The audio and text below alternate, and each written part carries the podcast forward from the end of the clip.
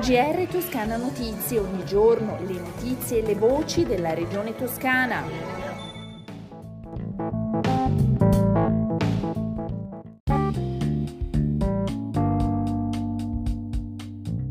Una buona giornata dalla redazione di Toscana Notizie. Apriamo il nostro GR parlando del nuovo ecosistema Toscan Health Ecosystem presentato nella Sala Pegaso di Palazzo Sagrati Strozzi a Firenze. Il nuovo ecosistema dell'innovazione punta a fare sempre di più della Toscana la regione della salute, consolidando e sviluppando l'intera area delle scienze della vita. Come detto, il progetto è stato presentato in Palazzo Strozzi Sagrati ed è uno degli 11 ecosistemi dell'innovazione finanziati nell'ambito della missione 4 del PNRR, Istruzione e Ricerca, e riceverà dal Ministero dell'Università e della Ricerca un finanziamento di 110 milioni di euro. Dal punto di vista operativo, l'ecosistema riserverà una parte del finanziamento all'erogazione, sulla base di appositi bandi pubblici, di fondi per la ricerca applicata ad aziende spin-off, nonché all'assunzione a tempo determinato di circa 300 nuovi giovani ricercatori e ricercatrici. Si dispiegherà secondo i tempi definiti dal PNRR in un arco temporale di 3 anni e complessivamente sono 22 i soggetti che parteciperanno al nuovo ecosistema. Si tratta di 7 università, 6 enti pubblici ed enti pubblici di ricerca, 9 imprese o soggetti privati. Ma ascoltiamo il presidente della Giunta regionale Eugenio Giani subito dopo la presentazione del nuovo ecosistema. È un momento storico per il mondo della ricerca, dell'università e delle istituzioni toscane che si prodigano per quello che sono le scienze della vita e quindi la salute, la dimensione sociale, la farmaceutica, che si rivolge appunto al bene più prezioso dell'uomo. La salute rappresenta nei bandi del PNRR, nella componente numero 2 della missione 4, quella relativa alla ricerca scientifica, una voce che sta negli 11 ecosistemi finanziati. Come vi sarà l'ecosistema sulla mobilità, quello sull'automazione robotica per i trasporti, quello sull'ambiente, quello sui cambiamenti climatici, le scienze della vita, ovvero la salute della persona nella sua dimensione individuale e di comunità, è toccato alla Toscana. Cambiamo argomento. Da sabato 9 luglio tutti gli slot della compagnia Toremar torneranno ad essere efficienti al 100%. Toremar affitterà un traghetto da Mobi per supplire alla mancanza della motonave Oglasa, ancora in riparazione. È solo uno dei punti affrontati nella riunione convocata dall'assessore alle infrastrutture e trasporti Stefano Baccelli e a cui hanno partecipato tutti i sindaci dell'Elba, il presidente dell'autorità portuale del Mar Tirreno Settentrionale, le capitanerie di porto e la stessa Toremar.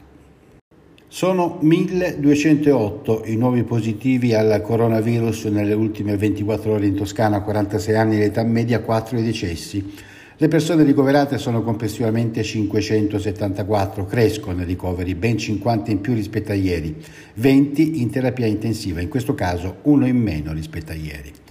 E da martedì 5 a venerdì 8 luglio al Parco della Cecinella di Cecina Mare, in provincia di Livorno, torna il tradizionale appuntamento con il meeting internazionale antirazzista, la manifestazione dedicata ai temi dell'antirazzismo, promossa da ARCI Toscana con il patrocinio e il contributo della Regione Toscana e del Comune di Cecina e del CESVOT. La presentazione in Sala Pegaso di Palazzo Strozzi Sagrati con il Presidente della Regione Toscana, Eugenio Giani.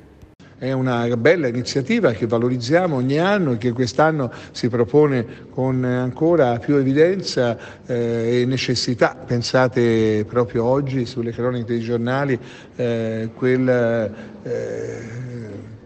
cittadino di pelle diversa che è stato crivellato da più di 60 colpi, lui disarmato della polizia negli Stati Uniti semplicemente perché non si era fermato a un posto di blocco. Ho la sensazione che sono temi che ancora oggi nel mondo si impongono all'attenzione di tutti coloro che hanno ben presente quanto sia importante quell'articolo 3 della nostra Costituzione che ci rende tutti uguali di fronte alla legge senza discriminazioni di sesso, di religione, di condizione personale e sociale, di razza, come recita la nostra Costituzione. Un'analisi delle criticità attuali della laguna, ma anche una prospettiva futura. A fare il punto ad Orbetello erano presenti l'assessore all'ambiente Monia Monni insieme alla vicepresidente Stefania Saccardi, all'assessore all'economia e turismo Leonardo Marras, al sindaco Andrea Casamenti, ad Arpat, consorzio di bonifica, il presidente del comitato tecnico scientifico e tutti i protagonisti delle attività in laguna, a partire naturalmente dai pescatori.